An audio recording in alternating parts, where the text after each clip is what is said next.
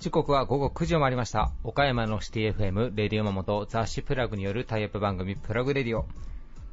パーソナリティの雑誌プラグ編集長山本。編集部の花さやかです。こんばんは。どうもこんばんは。6月28日ですね何？何を？え今日は何帳え？なんですかねそれは。いやいや全然。普通普通ですよ。絶対嘘ですよね。え、ーお酒も飲んでませんし何かね薬を飲んでるわけでもありませんし、ね、もうねあのこれをちょっと伝えときたいんですけどこういうの予告なしにしてくるんですよね山門って。えー本当に何の前情報もないから。いやないよそりゃ、うん心の準備がね。だって今日俺猫の皿の話しようと思ってるもん。えごめんごめんちょっともう一回もうちょっと言ってもらっていい？猫の皿 OK じゃあ続けよキャットディッシュですよ う。OK アンドじゃいないけど。続けようって。キャット with ディッシュですよ。猫の皿。何？い猫の皿知ってる？や知らないよ。あなたダメですね。どうぞちょっと。もう僕はねもう最近う。ん日本のあの落語をすごくこうなんでしょう。ほ好きになりまして。結構掘っていろいろ聞いてるんですけどいろんな話があるんですけど、うんうん。結構一番なんか短めで、うん。ああうまいなと思うのはやっぱ猫の皿でうした、知らんよね。えそれで今バカにした？そうよ。私のこと、うん、落語マウント取ってみた。え知ら知ら知らねえの？落語マウント。落語マウントうん、あ落語とか聞いてるんですね。聞いてますよ。いや猫の皿って聞いたことないです、うん、あのね、こ古物商みたいなおじさんがあのオークションみたいなとこ行って、うんうん。あ今日何もねかったわと思ってあ聞いたことある、うんうんで、ね、街中ふらふらしてたら、うんうんうん。とあるお店のね主人がね、うん。あれなんですよ。こう猫に餌やってる皿が、うん。なんかこう南蛮由来かなんかわかんないですけど、うんうん。あれ超レアもんじゃんみたいな、あの店主アホだわってあんなに高いもの猫の皿にしやがってってなってでまずはその人はこの皿がどうしても欲しいから店主にあのまず猫を売ってくれと。あ猫をね。ね。で3両とかぐらい、結構高い値段で、現在の通貨で分かんないですけど、うん。まあ、さ30万ぐらいにしときましょうか、じゃあ3両30万もせんかな。で猫を買った後にやっぱねこうなんでしょう猫を買って、うん。お皿が変わったら猫も飯が食いにくいかもしれないと、その皿ももうこれこんだけ大金払ってるんだからこの皿もくれと言ったら店主がいやそれはできませんと、はい、これはものすごい高価なもんですと。ほおいおいおい店主お前知ってたのかと。目利きやないかと。そんなにものを知ってるのにはあヴィンテージというかその骨董品を。うんうん。なんで猫の皿に使ってるの、うん。そんないいものをってうん。店主に聞いたらいやあのこうやってますとたまに猫が3両で売れるんですっていう もうこれこそオチですようねなるほどね。はあ気持ちいいっていうこういう話をいつかしたいなと思ってますあ、そういう話になるんだ。はい、どうでもいいお話でした。はいそれでは行きましょう。はいえー続いては岡山地元リーダーたちの思考を探るバリアスリーダーのコーナーです。えー今回は勝負の装いというテーマでリーダーの皆さんにお話をお伺いしてきました。今回のゲストは、木下サーカス株式会社代表取締役社長、木下忠さん、岡山大学学長、牧野博さん、平林金属株式会社代表取締役社長、平林実さん、ファジアノ岡山監督、有馬健二さん、株式会社マリンポリス代表取締役社長兼 CEO 池田健さん有限会社長谷川楽器店代表取締役長谷川誠さんですそれではお聞きください以上フリートークのコーナーでした Various leader produced by Plug Radio. 岡山市北区表町が発祥の地。興行収入、観客動員数ともにトップレベルを誇る世界三大サーカスの一つです。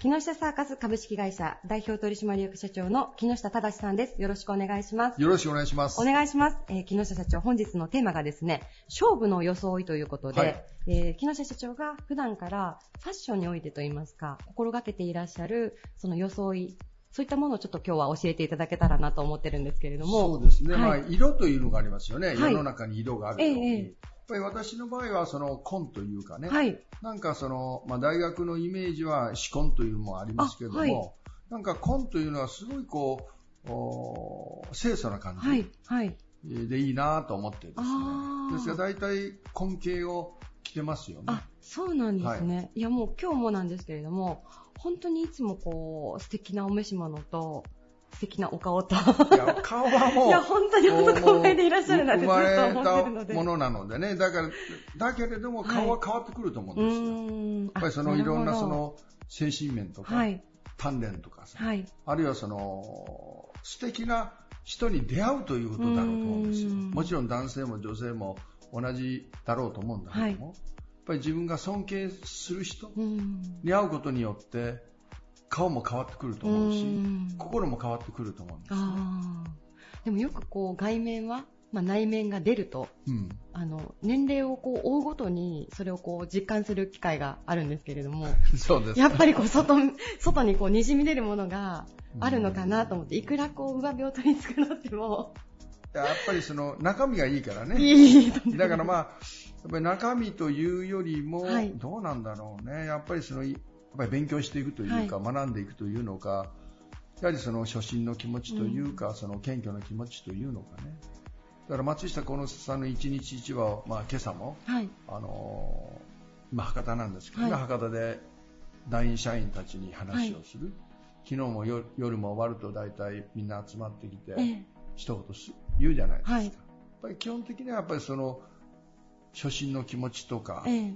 やっぱりその尊敬するとうん。か感謝とかいろんなことありますけどね、はい。なんかそういう基本的なそのフィロソフィーというか、はい。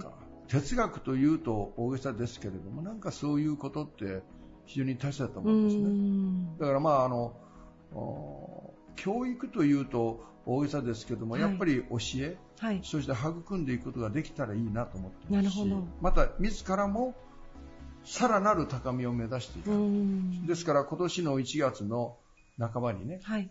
えモナコに行くじゃないですかええ。もちろんあのスワニ王女もおられたり、ね、あるいはアルベルト2世太子もおられたり、はい。あるいはサーカスのオーナーたちが約えー何百人も集まっていて、その中で選ばれた方々が夜カカクテルパーティーというかね、はい。あのオープニングの前にスワニ王女とかええ。すごい方々と一緒に王族ですね。そうですね。はい。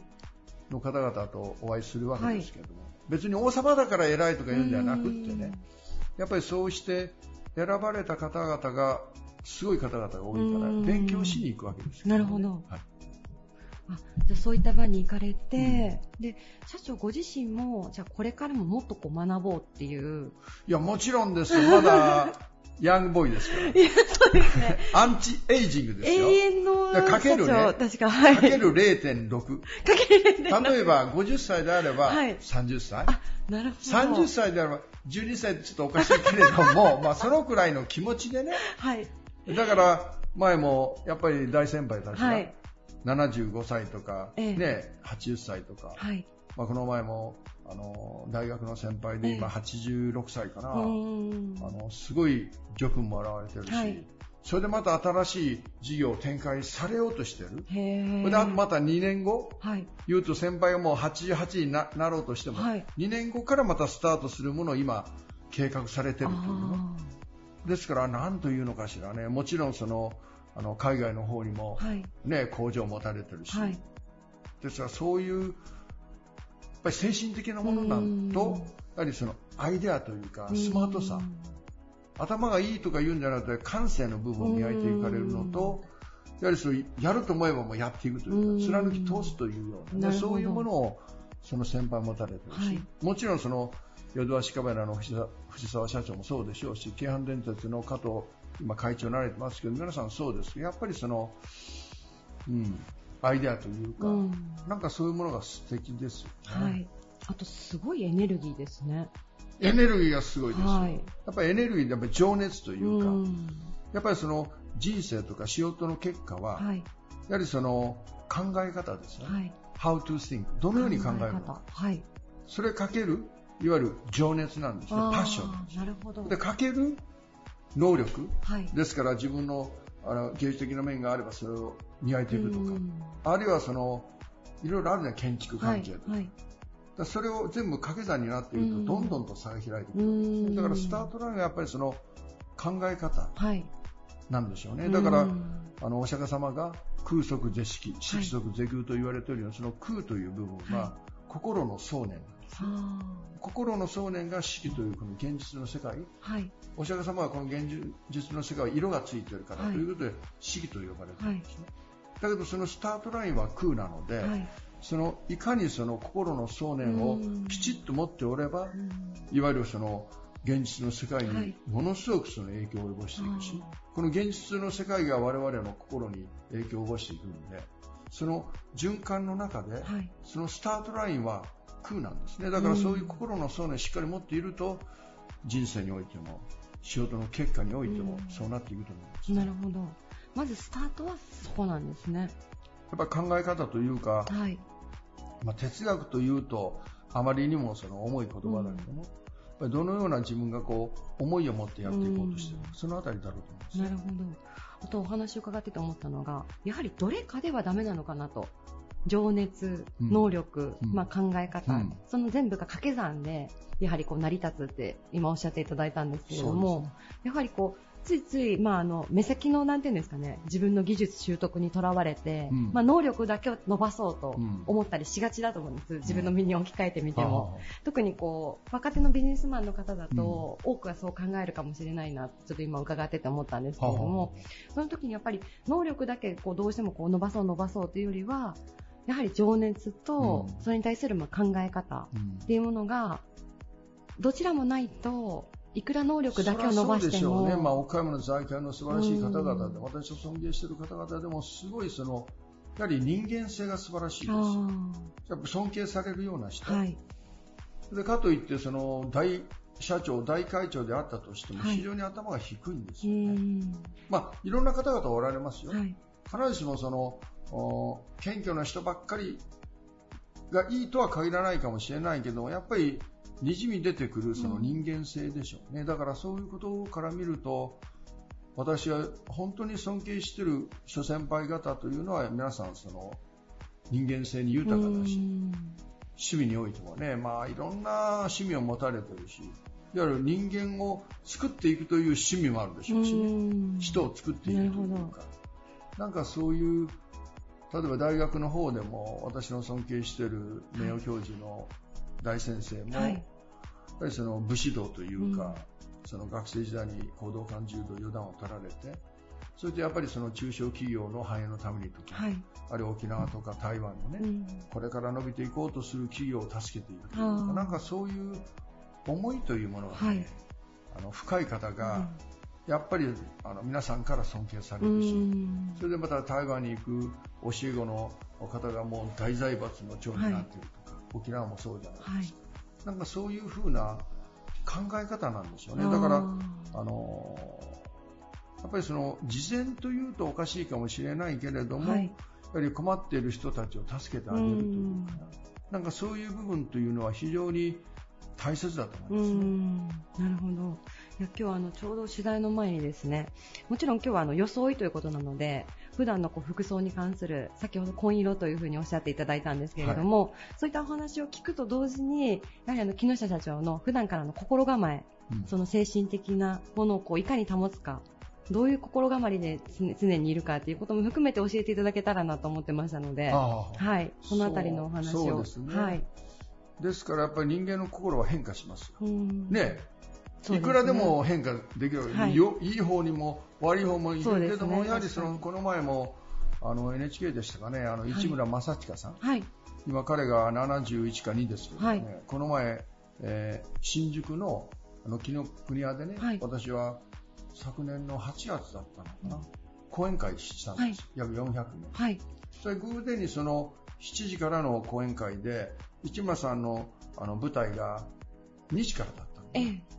で、できたら終わってから、はい。あのお会いしたいなと思って、ホリプロの、はい今の会長の堀武雄さんがはい。大学の先輩なのあ、で、そうなんですか。でホリプロの方へ行って、はい目黒の方のオフィスに行って、えお会いして、はい実は各近々なんで、あの言ったらお会いさせてもらいましたね。そしたら彼はすごいですよ。え。はい。やっぱり常にポジティブですうんし、しかもユーモアもあるし、はい。やっぱりそのオーラもあるうし、ん。ですからその行くとその舞台の化粧のままねパパッと来て、まあ忙しいからパパッと一緒にこう写真を撮って去っていった。本当に、えー1分か2分か3分かはい。ぐらいの間ですけれども、もちろん劇団四季でえね、されてて、うん。今ですからホリプロに入られてますし、まあなんかそういうことの中で、まあホリプロの堀会長もすごいでしょう、はい。その当時の山口百恵さんとかね、新しく日本テレビの関係で発掘しよううとか、ん。なんかそういうことの中でアイデアというか、はい。そしてやっぱ常に常にポジティブですし、ええ。明るいですよ、うん。で人を引きつけるすごい魅力がありますよね。なんかそういうことを自ら目指すというんじゃなくて、そういうこ方に近づきたいなと、うん。なかなか難しいですよ。それこの前も、あの、郷ひろみさんに、はい。あの、ちょうど埼玉の公演の時、は来てくれました。あ。その前横浜公演で来てくれた、はい。そうするとね、そのお子さんがおられて非常にサーカスが好きで、はい。その関係者のところから来てくれて、はい。一緒に写真も撮りました。はい。ね。郷さん若い、ものすごい若い。まあ実際の年齢はね、まあはい。60代かもしれないけど、はい。ものすごい若いし、おしゃれだし、なんかすごいその魅力を持ってますよ。うん。それでね、ものすごい頭が低い。あそうなんですか。わ私が思ってたよりもものすごく頭が低いしね、はい。えー私と一緒に写真撮ろうとした、まああのねはい。サーカスの方のええ。お客さんたちも一緒に見たり、はい。あいいですよとか言ったりしてねはあ握手とかしてくれますしあねだからそうなんですね。なんかそういう、うん我々が思ってるうん。人とはまた違う素晴らしい面を持ってるんでね、うん。まあ、できたらお会いするとはい。いいなと思いますね。そうですね。素晴らしい人に。なるほど。あ素晴らしい人に会うことによってやっぱりお顔も変わるとさっきおっしゃってましたもんね、うん。社長。まあ顔が変わるかどうか夜食べ過ぎてもいけないかもしれない、夜中にね。夜中に。でも私は断食するじゃないですか、はい。ね、断食を例えばその、まあ、昨年の11月から約10日間しましたよ、で約4キロ痩せるんですね。で帰ってくるともちろんねあんまり食べないんだけども、はい。よく噛まなくちゃいけないんだけども、昨日あたりはね本当夜に3人前食べてしまったという。いやそうすると顔がむくむわけですよ、はい。今日もかなり顔がむくんでると思うんだけども、まあ、むくんだ顔でもいいなと、はい。まあ、思わないけれども、い いでもまあそういうように、なんというのかな、な。はい。もちろんかっこよくなくてはいけないし、はい。かっこいい人に出会っていく、うん。そしてやっぱり尊敬する人にうん。やっぱり出会えること。はいってすごいことだうなと思うんですなるほど。いやあの本当にこう若手のビジネスマンの方もはい。たくさんこうリスナーの中にいらっしゃると思うんですけど、えやっぱりこうビジネスの場においてもそのプライベートの場においても、まあ、いい方にだんだんこう出会っていくっていうのもすごく大切なんですね、自分の人間形成においては。そうですね、うん。それでやっぱりあの今、世の中がいろんなその混沌としてますよ、はい。その中にあってやっぱりいい先輩、はい。普通の先輩、そうでね、ない先輩いるかもしれないけれども、どどのようにそのポジティブにね、うん。心を持っていくのか、非常にこれは難しいことであって、はい。いわゆるブレない心というのは、はい。人間は常にブレてると思うんですよ。ブレてるというよりも、なんかその芯を通すというかうね。ん。ですから私のあの大会剣道部の師範の森島先生は、はもうままっすぐな方なんうでね。んビールでもね、はい。斜めに継がない。はい。まっすぐ送ってみて。なんかそんな風に。もう泡が立ったら困るだろうと思いながらもね、なんか、嘘のような本当のような本話当であってね、やっはい。ぱりそういうような、まあ、まっすぐな方。はい。でやっぱりその、真心というかね、ん。誠というのか、はい。そういうものってやっぱり永遠なる真理ですよ。宇宙の真理はい。に調和する心というかね、はい。これは難しいんですけども、すね。まあ、これも松下幸之助さんのお言葉なんだけども、はなんかそういうように、またその稲森さんの、教授の稲稲森さんのお話のように、利他の心というか、自分の利になることを普通判断していきますよね、普通は。はい。そうじゃなくって、はい。人のためになることをうん。経営の判断にするといううん。言葉を聞いたときに、私はまさに震えるような感動を覚えました。うん。だからそれそれって非常に難しいことなんですね。普通自分の会社になることとかね。自分のためになることをまず思います、はい。それは人のためになることっていうのはなかなかこれは難しいことなんですけどもね。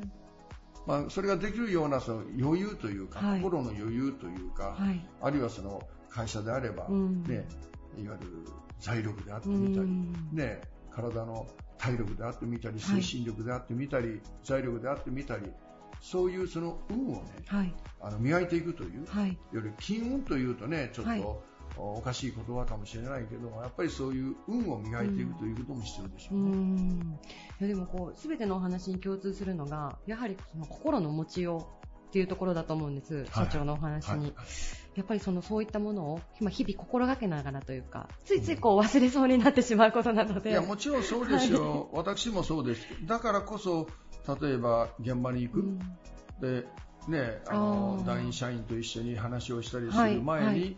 その松松下幸さんのね、一日一話であってみて、みんな話をするじうゃないですか、ん。それを話しながら、今日の場合だって、同業二人という、はい、同業に同じ、同じという、行くと書いて、二、人と書くんですね。あいわゆるそれはあの弘法大師さんと、はい。例えば自分が一人ぽっちに会ったとしてもその、はい。弘法大師さんと二人だよーということでうん。そういう素晴らしい方、ね、と一緒に歩いていくというね、あのそういう感じの言葉をね今日も話を受けて、はい。話をしましたけれどもね、なんかそういうすごい方々がうん。歴史的な方々も含めてはい。おられるのでね、なんかそういう方と一緒にね、はい。あの歩んでいけれたらいいなとう思うんですよね。ん。ありがとうございます、はい。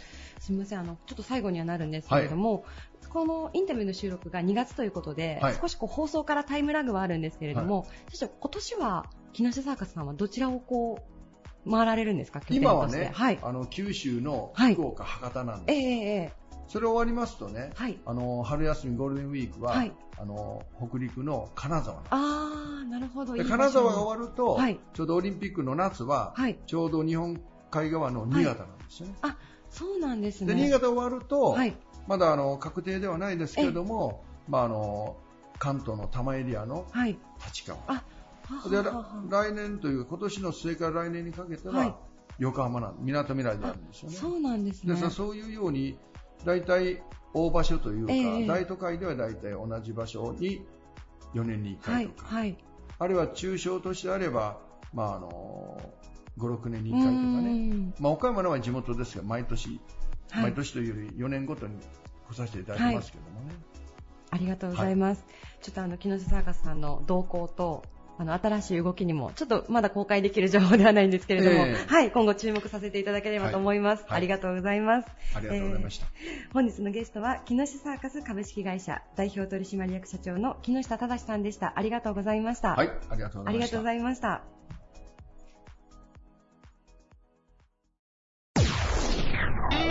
Various leader produced by Plug Radio.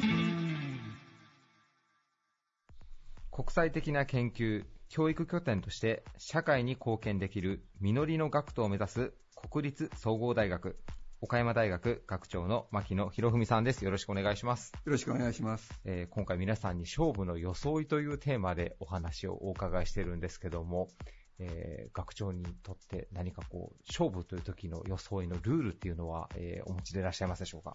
いやいや、全くないんですけども、ただ、あの、勝負するときは、あの、まあ、思いを浮かべるのは、えっ、と、巌流島の戦いおで、宮本武蔵とはい佐々木小次郎とはい、どう勝負するかはい、ということで、はい。やはり直球でいくか変化球でいくかということで、なるほど。なるほど。小次郎は直球、興味深い。なるほど。はい。宮本武蔵ははい。変化球と。はい。だから今日変化球できました。なるほど。面白いですね。え今日、あのね、ちょっとパープルのニットの下に白シャツとね、あと、学長といえば SDGs のバッジをこうつけてらっしゃるんですけども、ちなみに今日の装いは何かこう、過去にもこれで何かどっか舞台立たれたとか何かあったりするそう装いなんですすか？勝負の時にこれ着たんです。はい。というのはね、あの普段我々はどうしてもスーツとネクタイっていうのが勝負なんですけども、はいたまたまその時にそういう入れたちはいけませんと、はいラフな装いでということで、はいまあ、最近、ね、やはりあのいろんな会をするときにかしこまってじゃなくて、はい。リラックスしてみんなと、ね、より親しくなるためには学長の方から少しラフな格好ということで。はい。思い切ってラフな格好にしてみました。はい。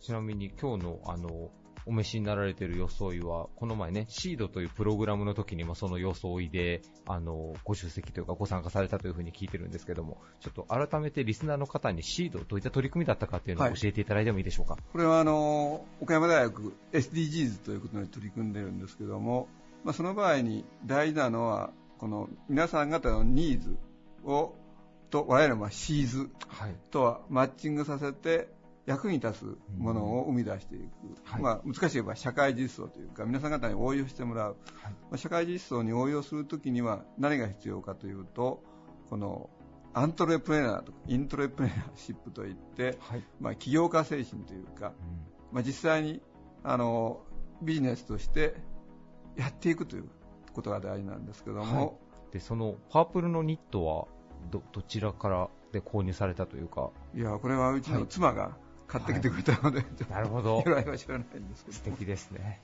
奥様からのプレゼントのニットを着て。いや、でも、あの、先ほどの巌流島の戦いじゃないですけど、勝負の時に直球か変化球かっていうのは大変興味深いお話だなと思いました。はい。まあ、やはり、ちょっとイメージをね、うん、変えるっていう、え、あらというのは、うん、そこから入るのがいいかなと思って。はい。ありがとうございます。皆さんもちょっと参考になったんではないでしょうか。えー、では最後に2020年、えー、岡山大学、えー、どんな年になりそうでしょうか？はい、まあ、実はあの今年は岡山大学に岡山にミシガン大学の日本研究センターの分室が置かれてちょうど70年になります、はい。まあ、実はあの戦後ダグラス・マッカーサーが日本を統治しましたけどもその際に日本をよく知ろうと。そのためにはどっかあの調査をしようということでその当時米国内では日本研究が唯一行ったのはミシガン大学。で、はい、そこの日本研究センターのロバート・ホール先生にあの話を聞きました、はい、そうすると岡山が最もふさわしいところだということで、はい、岡山に5年間フィールドステーションが置かれて米国から優秀な研究者が農村、山村、漁村の、まあ、そういうフィールド調査をして、優れた業績を上げました。はい、まあ、今年はちょうど70周年ということで、ミシガン2.0ということで、ミシガン大学と岡山大学の国際共同研究を再開しようというふうに思っています。はい。ありがとうございます。じゃあ本当に、まあ、いろんな節目がね、岡山大学も歴史が長いのであると思いますけども、今年は以前にもお伺いしましたよね。その、岡山というのがこう、日本を知る上で、まあ、一番わかりやすい地域だというふうに選ばれたというお話は、それの節目の年ってことですね。そうですね。岡山っていうのは歴史と文化もあるという、うん、そういった意味でも選ばれたということで、うん、岡山大学は地域の方々と海外の方とのゲートウェイというか、はい、そういうことで国際学と岡山ということで頑張っていきたいというふうに思います。はい。ありがとうございます。えー、ゲストは岡山大学学長の牧野博文さんでした。ありがとうございました。ありがとうございました。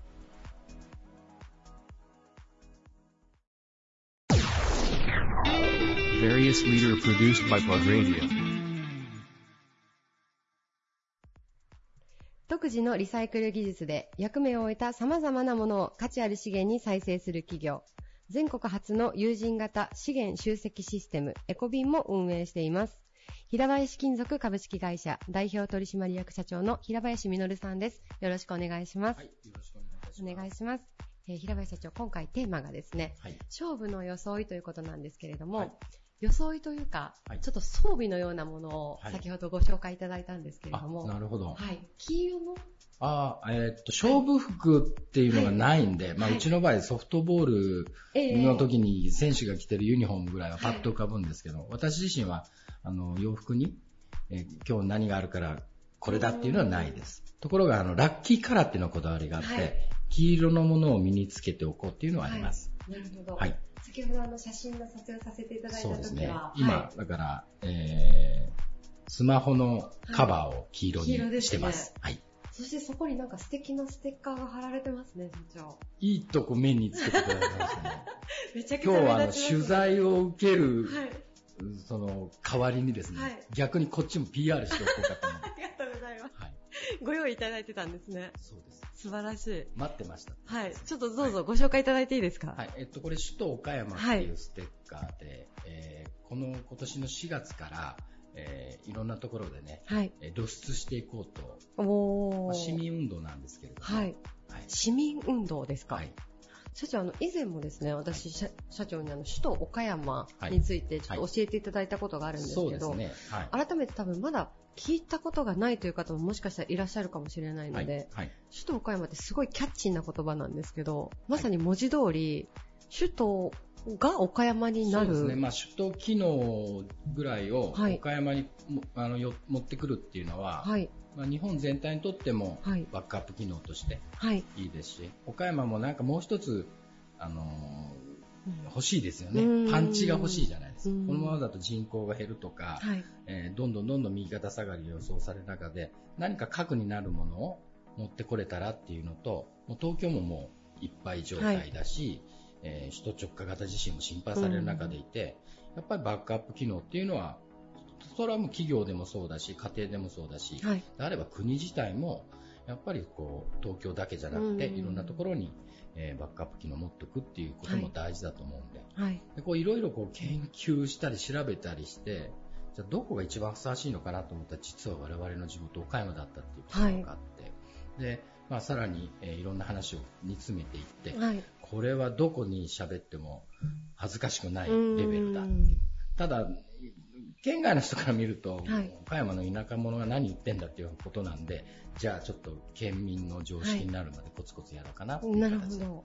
はい。ちょうどこうタイムリーにですね。タイムリーこの春からです。そうですよね。はい。あの、4月1日にですね、はい。くしくもあの、エイプリルフールの当日に、はい。こうちょっと大々的な PR が始まったということで、そうですね。はい、大変興味深く拝見してるんですけれども、はい。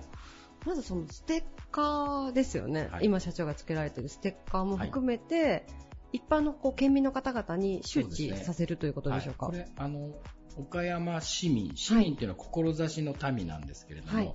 えー協力してくださる人がいたら、はい。一緒に、えー首都岡山持ってく来ようっていうことで盛り上げるのに協力してもらったらなと思ってます。具体的な方法としたら、まあえっと、こうやってステッカー貼ってもらうとか、なんか話の時に首都岡山まんざらじゃないよって言ってもらうとか、うんもちろんそのシンポジウムで勉強会を開いたりっていうことで、でただ我々だけじゃ当然できないんで、はい。えーマスコミの方とか、えーいろんな行政も含めてっていう形になるんですけれども、はい。まず市民運動っていうんですかね、はい。機運を高めるっていうことだと思うんで、ぜひプラクさんもご協力いたあありがとうございます。はい。あのちなみに、はい。なぜ岡山に首都なのかっていうお話も、はい。あのお聞かせいただいたときに、はい。すごくこう興味深かったと同時にものすごく筋道がはい立ってはい。てあの、はい。納得できた部分が大きかったんですけれども、もともとあの岡山って言ったら、えー岡山の人わかるんですけれどもプロ野球ないし EXILE のコンサートがガンガン来るとかそうい。うそういう街ではないですよね。そうですね。飛ばされる街ですから。ねそうですね。でもはい。神戸とか広島とか行ったらあるのに、はい。みたいな独特の位置づけがあるじゃないですか。でよく振り返ると子供の時にねあんたあまり前に出ちゃいかんとか目立ったらいかんとかほどほど感みたいなのがあっうん。てそういうふうに子供たちは結構しつけられていく。はい、でこう社会人になると逆にもっと積極的に前に出なさいとかっていう企業研修始まるんですけど、はい。自分たちはそそういうめ人より前に出ちゃいけないっていう風に育てられてるのに、はいい、きなり社会に出たら前に出ろみたいな、はいなんなんやこの国はとか思って ちょっと歴史をずーっとこう遡ってみたんですよ。そうすると1回か2回、はい首都もしくは首都に近いぐらいのはい、巨大文明を持つ都市だった可能性は極めて高いんですよ。えそれはあの山？吉備時代があったってことですね。ところが、教科書見ると吉備時代ってないですよね。はいということはやっぱりあの政権が取れなかったんで、はい。えー表の方で名乗られることはなかったけれども、はい。やっぱり、えーいろんな、えー出土するものがあったり、はい。えーお城が残ってたりして、うん。えー吉備に、まあ、一つの王あうんの一大帝国というか王国があったら間違いないですよね。うん。でところがそれがまあどんどんどんどん発達していくと中央政権からまあ原骨をかまされてっていうのであんまりま目立っちゃダメよみたいなことが我々の DNA にあるんじゃないかなと思って、えーでもポテンシャルとしたらあるんだから、はいはい。えー今もうじゃあ東京もいっぱいだし、はい。えーうん、なんていうかな土地もあるし、はい。えー他の大きい都市っていうのはもう結構いっぱいになってますよね。はい。岡山だと程よくど真ん中こんなに空いてるっていう形なのでそうね。そういう意味も含めてちょうど地震のことも問題になってるんでうん。あの今来る時が来たかなっていう感じしてますけど、確かにあの、まあ、1年半前ぐらいになりますけれども、真備で水害があって、はいまあ、岡山神話が、岡山安全神話うんがちょっと崩れたみたいな風に言われたこともあったかと思うんです。であれも災害は災害でとてもまあ深刻なものだったと思うんですけれども、はいやはりそのさっきおっしゃった地盤うんのそのすごくねこうんう強固なところであるとか、うんやっぱり岡山のその地の利という部分は、ね。そういう面で見ても首都岡山っていうものに足る根拠があるよということですね。そういうことですね。やっぱり一番防げないのは巨大地震だと思うんですよね。でそれが起こらないところ、まあ、水害の方っていうのはその立地であるとか、まあ、これから治水とかで、はい。い、ろんなことが人工的にできるじゃないですか。でも地殻がどうのこそううのっていうのはですね。人工的でできないんで、まあ、優先順位を高い。はい。ですからさっきあの4月、はい。エイプリルフールって言ったところから始まるけれども、実はまんざらじゃないよねっていうふうに、えーまあ、専門家の人が言ってはいもらえる期待感があるんで、うん私たちはちょっと楽しく、首都岡山持ってこようぜ、なるほど。田舎者が何言っとんや、アホなことっていうところで、まあ今炎上、ね、はい SNS で炎上しても、それはそれで名前を売ったっていう形炎上商法ですええか。まあ、商法っていうわけじゃないけど、まあ、とりあえず露出をどんどんしていって、難しいことは学者の先生方に喋ってもらおうっていうことですよでも、確固たる信念があるからやってるっていうのは確かです。うんはいあれですね、じゃあ4月からちょっとかなり活発な動きになってきてますけれども、これから先がますますちょっとね。そうですまあ、、活発というか、じわじわ。はい、じわじわと、じわじわと。はい。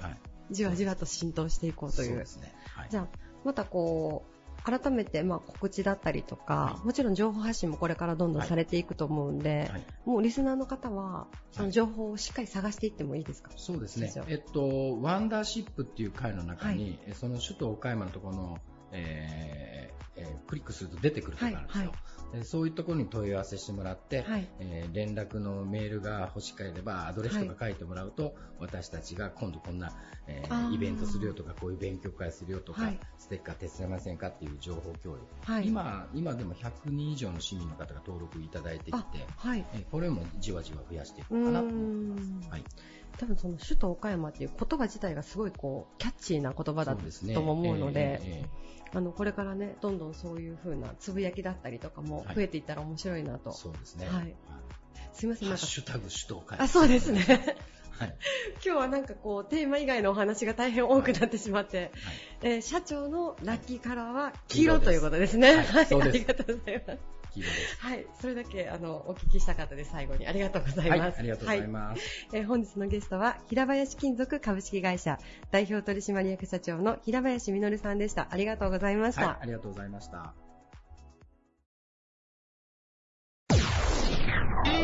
Various leader produced by Plug Radio. 岡山県をホームタウンとするプロサッカークラブ、子供たちに夢をという理念を胸に J1 昇格を目指しています。ファジアノ岡山監督の有馬健二さんです。よろしくお願いします。よろしくお願いします。お願いします。えー今回テーマがですね、はい勝負の装いというテーマで、はいちょっと今回あの趣旨が変わってるというか、はい特徴があるテーマなんですけど、有馬監督今日、あれですよね、もう身につけてくださってますよね。そうですね。黒色のものをはい、こう好んで身につけられる。そうですね。というはいあの、黒っていう色が本当に大好きで、はい。まあ、こう、いつもこう、まあ、引き締まるというか、う気持ちもそうですし、あの、落ち着き、落ち着きもしますし、はいはいそういう意味では黒いものが好きですね。結構もう長いことというか、あの以前から黒は好んで着られてるんですか？はい。洋服はもう本当に、まあ、あの、自分で買うようになってから、はい黒多いですし、あ、そうなんですね。まあ、試合の時も大体靴はやっぱ黒多いですし、はいはいそれがまたよく似合われますよね。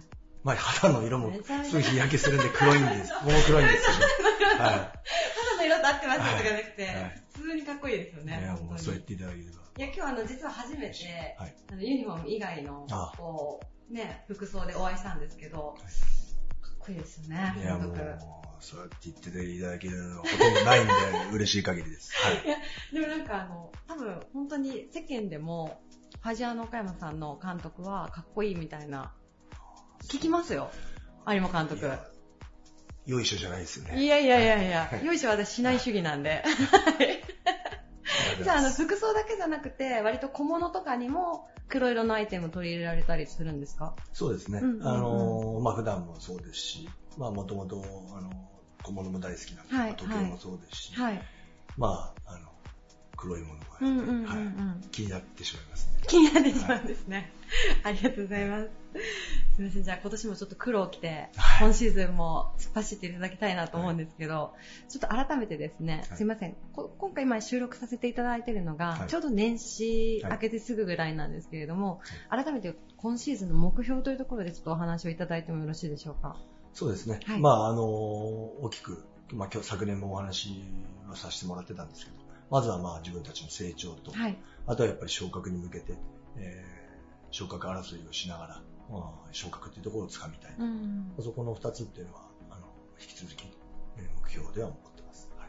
ありがとうございます。あの、昨シーズン、はい。えー最多勝利数あ、はい。記録されたということで、あの就任1年目にして、はい素晴らしい記録ですよね、有馬監督。おめでとうございます。えーあの、まずはやっぱり選手が本当にはいグラウンドのピッチの中でね、まあ、頑張ってくれたのが一番の大きなうん要因だと思いますし、まあ、あとはそうやってサポーターの方、もしくはクラブのね、仲間が、うんかんね、もしくは支えてくれる関係者の方が、本当に、まあ、いろんな力を貸してくれて、はい。まあ、それで一つね、そういう数字は出せたのかなとは思ってます。うんはい。あの特にこう印象深かった試合だったりとか出来事ってありましたか、昨シーズンで。そうですね、まあ、本当にリーグ戦42試合長いリーグなので、まあ、山あり谷あり常にあるよと言ってた中で、えー鹿児島戦、ホームでやった鹿児島戦っていうのが、まあ、先に1点失点してしまったんですけど、本当に満員のお客さんがスタジアムに足を運んでくれた中で、最後2点取ってね、はい。えー逆転した勝利っていうのは、まあ、本当最後残り10分で逆転できた部分が、はい。その時は本当にこう、印象に深い、うん。深い試合です。はい。もうかなりじゃあ万人に近いぐらいサポーターさんも入って、はい。はい。おみんなに応援されてっていう、結構そのファジアノ岡山さんといえばあの観客動員数がはい。かなりこう上位にランクインされるっていうことでも知られてると思うんですけど、ね。そういうこうファンの熱気みたいなのも割と肌で感じるものなんですか、いやーもう全然違います。あ全然違いますか？はい。あのあ。当然アウェイに行ったらアウェイに行った中で、はい。それでもあの足を運んでくれるサポーターの方々は本当にありがたい中で、うん。まあややっぱり昨年もホームゲームっていうのは、まあ、あの勝利数が多かったのは、やっぱり多くの、本当にさらに多くの、うん。アウェイ以上に多くの、まあ、サポーターの方が、はい。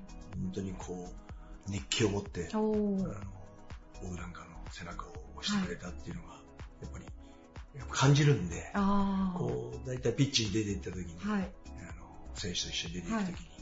お今日また入ってるねって、さらに入ってるねっていうのは言うんですね。はい、へー。感じるし、あそうなんですね、まあ、ミーティングでもね、はい。あの当然今日これだけのお客さんがいる中、はいサポーターの中で、応援してくれる人たちの中で、うん。ここでやっぱやれる喜びを感じられるのは、やっぱりファジアルでさこうやってサッカーやってるからだってことは選手に伝えますし、はい。あそういうお話もちゃんとしてくださるというか、はい。なんかそういう話を選手と監督がしてるってちょっと知れたら嬉しいですね。あ、サポーターの皆さんも。で。も本当感謝してます、う本当に。あのんやっぱり全然違いますからね。なるほはど。いや、でもちょっとこの今リスナーの中にも、はい。もちろんあのファジアノ岡山のファンの方いらっしゃると思うんで、ちゃんと伝わってるよって、あはい、言いたいですね。はい、逆にそうやってサポーターの方々はまた来ていただきたいですし、あのファジアーノってみんなやっぱ応援もあの多分一緒にしててあの多分楽しい応援があるので、逆に来たことのない方も、うん。逆にあどういうところかなっていうのを、はい。あの見に来ていただけたらありがたいと思うので、はありがとうございます。はい、今シーズンも楽しみにしておりますので、はいはい、頑張ってください。はい、全力で頑張ります。ありがとうございます。はいえー本日のゲストは、ファジアノ岡山監督の有馬健二さんでした。ありがとうございました。ありがとうございました。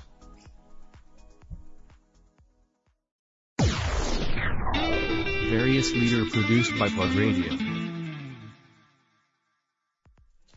西日本を中心に直営店 FC 合わせて約50店舗を運営海外にも展開する回転寿司チェーンです株式会社マリンポリス代表取締役社長兼 CEO 池田健さんですよろしくお願いします、はい、よろしくお願いします。お願いしますはい。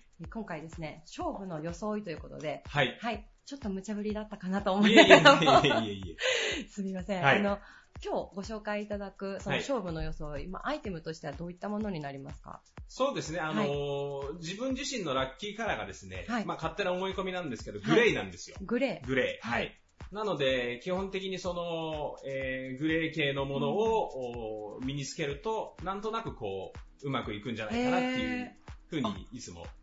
ジンクスというか。そうですね。はい。それはいつぐらいからそういうの？それはですね、はい、えー、っと、10年前ぐらいからでしょうかね。はい。はい。何かきっかけのようなものがあったんですか ?10 年前の時に、はい、えー、っと、割とちょっと営業みたいなことをやっていて、えーまあ、たまたまその時大きい商談が、まあ、取れたことがあってですね。でその時に、はい、まあ、もともとグレーも好きなんですけど、はい、色としてですね。えー、気づいたらその、グレーの色を着てたので、あなんとなくこれは自分自身いいのかなあ、なるほど。はい、じゃあ、それから、ちょっとした、こう、勝負の日には、はい、ちょっと意識して、じゃあ、グレーを取り入れたりとかっていう。そうですね。ええ、そうですね。パンツもグレーです。あ、そうなんですね。はい、自分しかわかんないですけど。あ、見れないのが残念ですね。そうですね。それは。失礼いたしました。いや、とんでもないです。今日はあの、ネクタイと、はい、えっ、と、チーフ、はい。はい、シルバーみたいな、はい、はい、まあ、色合いですけれども、ね、どちらかというとですね、はい、グレーのものをつけていただいて、はい、はい、ご用意いただいてありがとうございます。ちなみにもあの、池田社長はあの、代表ということで、まあ、スタッフさんだったりとか、まあ、従業員さん、こういった身だしなみに気をつけようねっていうふうに心がけてらっしゃることとかもあるんでしょうか？そうですね。我々はあの飲食店なので、普通の一般企業のように、まあ、スーツを着用するということがまずほとんどないので、まあ、そのお店の制服ですね。はい。はい、えー、というのが、まあ、あの社員たちの中心になるんですけど、はい、まあ、やはりそのお客様に見られるという、えー、えあの仕事になるので、はい、まあ、とにかくやっぱり清潔感ですね、まあ、髪型であったり、えーまあ、しっかりこう、着こなすというかですね、はい、はい、ボタンをちゃんと止めるとかですね。はい。なるほど。はい、だらしない着方はしないようにそうですね。うん、はい。あの、気をつけて、えー、やるようには言ってますね。はい、先ほどちょっと事前の、あの、まあ、雑談といいますか、はいはい、の時に教えていただいたんですけど、はい、なんか手洗いの習慣をすごい徹底されてるっていうのが、ちょっと私はすごく驚いたんですけれども、はい、はいなかなかそうですね、はい、あの従業員任せになると、例えばそうお客様の入り込みとかが忙しいとですね、はい、ついつい忘れてしまうというようなところもあるので、まあ、お店の中に、まあ、優先放送を流してるんですが、そこに30分刻みで、えー、まあ、とある音楽が流れるんですけど、はい、そうすると、えー、それが合図で、はい、えー、みんな手を挙げる。なるほど。えー、いうなの仕組みを導入してへえ。じゃああれですね、お客様で、もしかしたらもう気づいてらっしゃる方もいらっしゃるかもしれないですか？いる、いらっしゃるかもしれないですね。ええー、あの、突然動き出すので、自分たちが。はい。結構常連さんはうすうす感づいていらっしゃるかもしれないですね。はい、そうですよね、はい、すごくその、とある音楽っていうのが、はい、私はさっきから気になってしょうがないんですけど、なるほど、なるほど。これはちょっと一回店に、そうですね。行って、そうですね。聞いてみないといけないですね。ねあの、すぐは多分わかると思います。あ、そうですか。はい、30分に1回というと、まあそれこそその接客をしながりだったりとかだと、割とこうこまめなのかなと思うんですけど、やはりそのぐらいしないと衛生管理っていう部分では。そうですね、はい、もう最低限だと思いますけどね、本当にもっと徹底されてるところはもう15分に1回ぐらい。そうなんですね。ええ、やられてるようなところもあります、はい、いやでもその食べる方の立場から言うと、はい、すごくこう安心感があるこう取り組みというか、えシステム化だなと思いながら。そうですね。はい、あの、特にお寿司になると、ほとんど手で、素手で作るものなんですよね。その、例えば中華料理とか、はい、えー、まあ焼肉とかですね、うん、ああいうのはなかなかこう素手で食材に触ることは、まあ、そんなにないんですが、うすね、もうお寿司になりますと、まあ、すべて素手になりますので、そういった意味ではやっぱり手洗いというのはとても重要な衛生管理だと思います。あありがとうございます。はいすみません、ちょっと最後に、はい、すみません、ちょっと私事前にですね、こういうお話をしますと言ってないんですけれども、池田社長だったらお答えしていただけるのではないかと思いまして、あの、今日収録日は2019年の年末なんですけれども、おそらく放送は、えー、2020年、東京オリンピックよりも前ぐらいだと思うんです。なるほど、なるほど。はい。はい、すいません。ちなみに2020年度に向けて、はい、何かこう、抱負であったりとか、ビジョン、そういったものがもしあれば、教えていただいてもよろしいでしょうか？そうですね。はい、あのまあ、今年末ですけども、え、あの間もなく新しい年がまたスタートしますけれども、えー、まあ世の中的には消費増税とかがあったりですね、なかなかこう僕らの飲食店にとっては、えー、どちらかというと向かい風が、まあ吹いてる状況なんですけど、はい、えー、まあ追い風の時より向かい風が吹いた方が、なんか面白いなっていうのがあって、うん、その時の方がこう逆境に立たされた方が、うん、まあ私自身も力が出ますし、はい、社員たちも、あの、前向きな人間も多いので、厳しい時ほどやっぱり力が出せるという、はい、あの、会社なんだろうなと私は信じてるので、はい、そういった意味では、えー、今年以上に、あの、来年、えー、令和2年はですね、はい、えー、いい風に乗って、向かい風に負けることなく、え進んでいきたいなと思います、ね、なるほど、はい、頼もしい方が多いんですね。そうですね。うん、え元気な前向きな人間も多いので。はい。はいありがとうございます。はい、ありがとうございます。じゃあちょっとあの先ほどの例の音楽をですね、はい、また聞きに。そうですね、はい、ぜひお店の方でですね。はい。はい、あの食べに行きたいと思います。はい、ありがとうございます。はい、えー、本日のゲストは株式会社マリンポリス代表取締役社長兼 CEO の池田健さんでした。ありがとうございました。はい、ありがとうございました。Various leader produced by Plug Radio.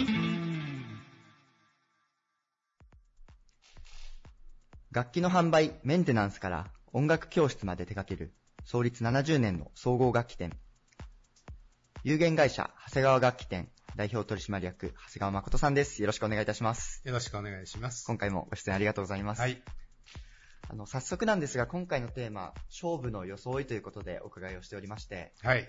長谷川代表、どんな装いを挙げていただけますでしょうか？これはね、正直悩みました。悩みましたっていうか、あまりあの、ファッションに気を使わないっていうか、ほとんど嫁さんに買ってもらったものを着てるっていうのが実態なんですけども、はい、考えてみて、やっぱり勝負っていうか、なかなか日頃しない装いっていうことで、はい、まあ、今、あの、してる、まあ、略礼服って言いますかね、それにあのブラックタイということで、岡山アワード、おかげさまで私は皆勤賞で10回出させていただいてるんですが、はい、岡山アワード、はい、ありがとうございます。あのその時にもこの格好ですし、はい、それから今回の最後の岡山アワードも、えールネスホールをご利用いただいて開催をなさったわけですけども、はい、そのルネスホールで12月にクリスマスパーティーがありまして、はい、まあその時も基本的にはあのこの格好で、なるほど。まあなかなかあの日頃蝶ネクタイすることってないもんですから、はい、昔若い時に赤の蝶ネクタイして学校待ってたら、同級生の子にちょっと、はい、それはどうなんって言われたこともあったりんですけども、はい、まあパーティーなんかには、あの、この格好でっていうことがあるんですが、まあなかなか日頃はね、しない、そういう意味で、まあ勝負って言いますかね。はい、やっぱりあの、自分自身もシャキッとしますし、うん、あの、まあ終わってしばらくしたら、あの、取って、そうすると、オンからオフじゃないですけどね、はい、そういった意味でも、あの、自分自身が背筋が伸びると言いますか、はい、そういった意味で、えー、このブラックスーツとブラックタイブラックスーツとブラックタイ。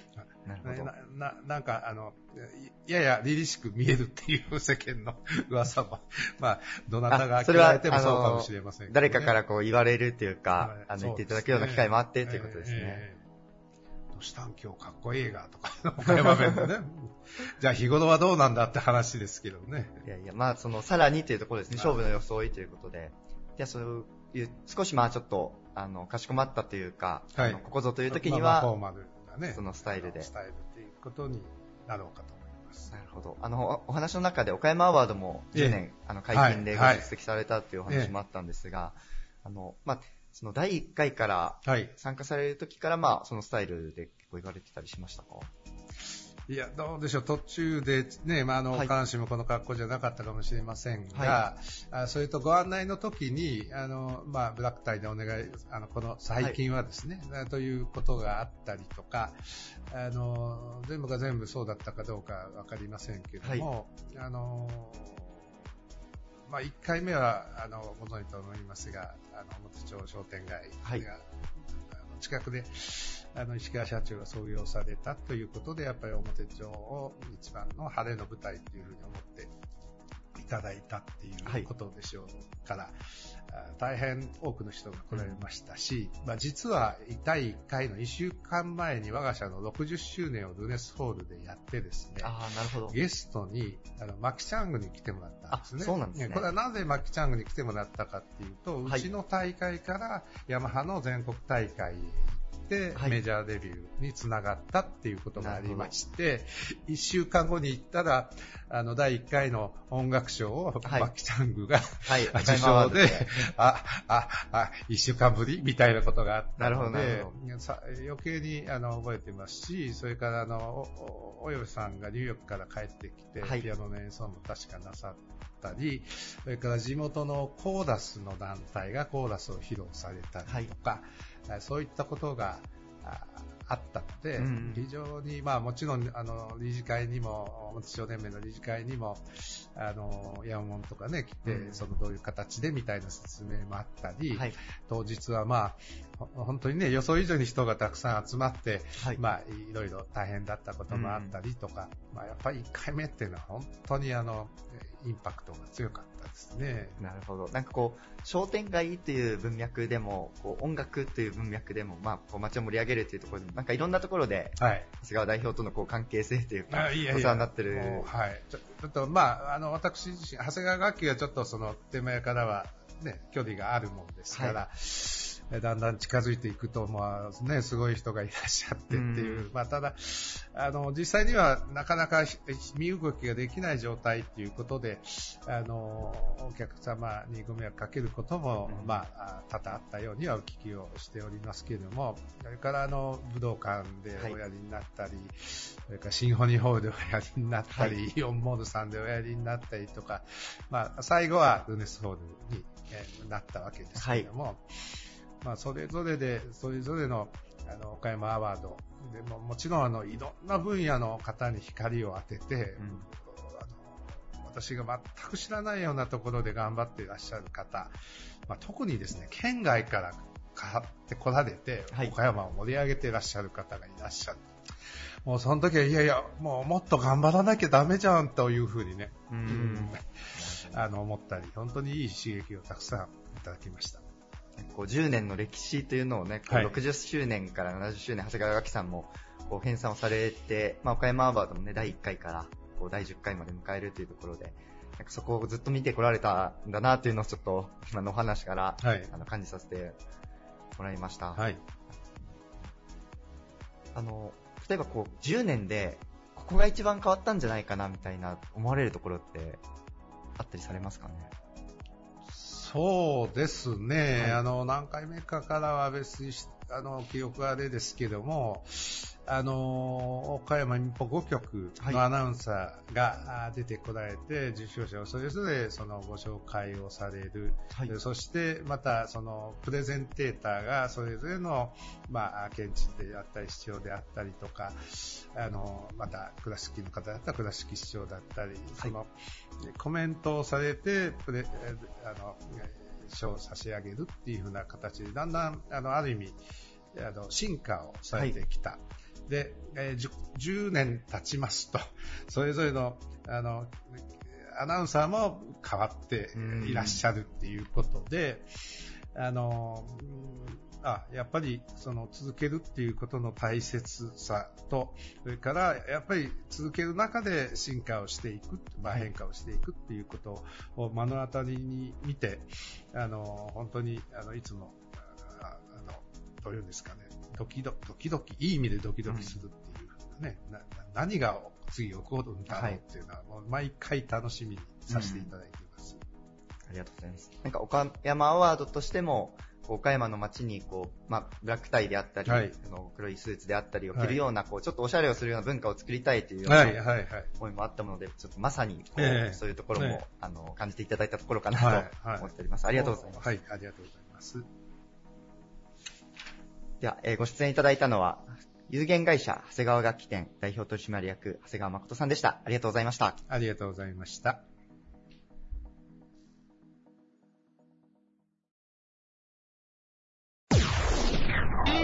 Various leader produced by Plug Radio. This radio produced by Okayama Premium Magazine Plug. See you next week.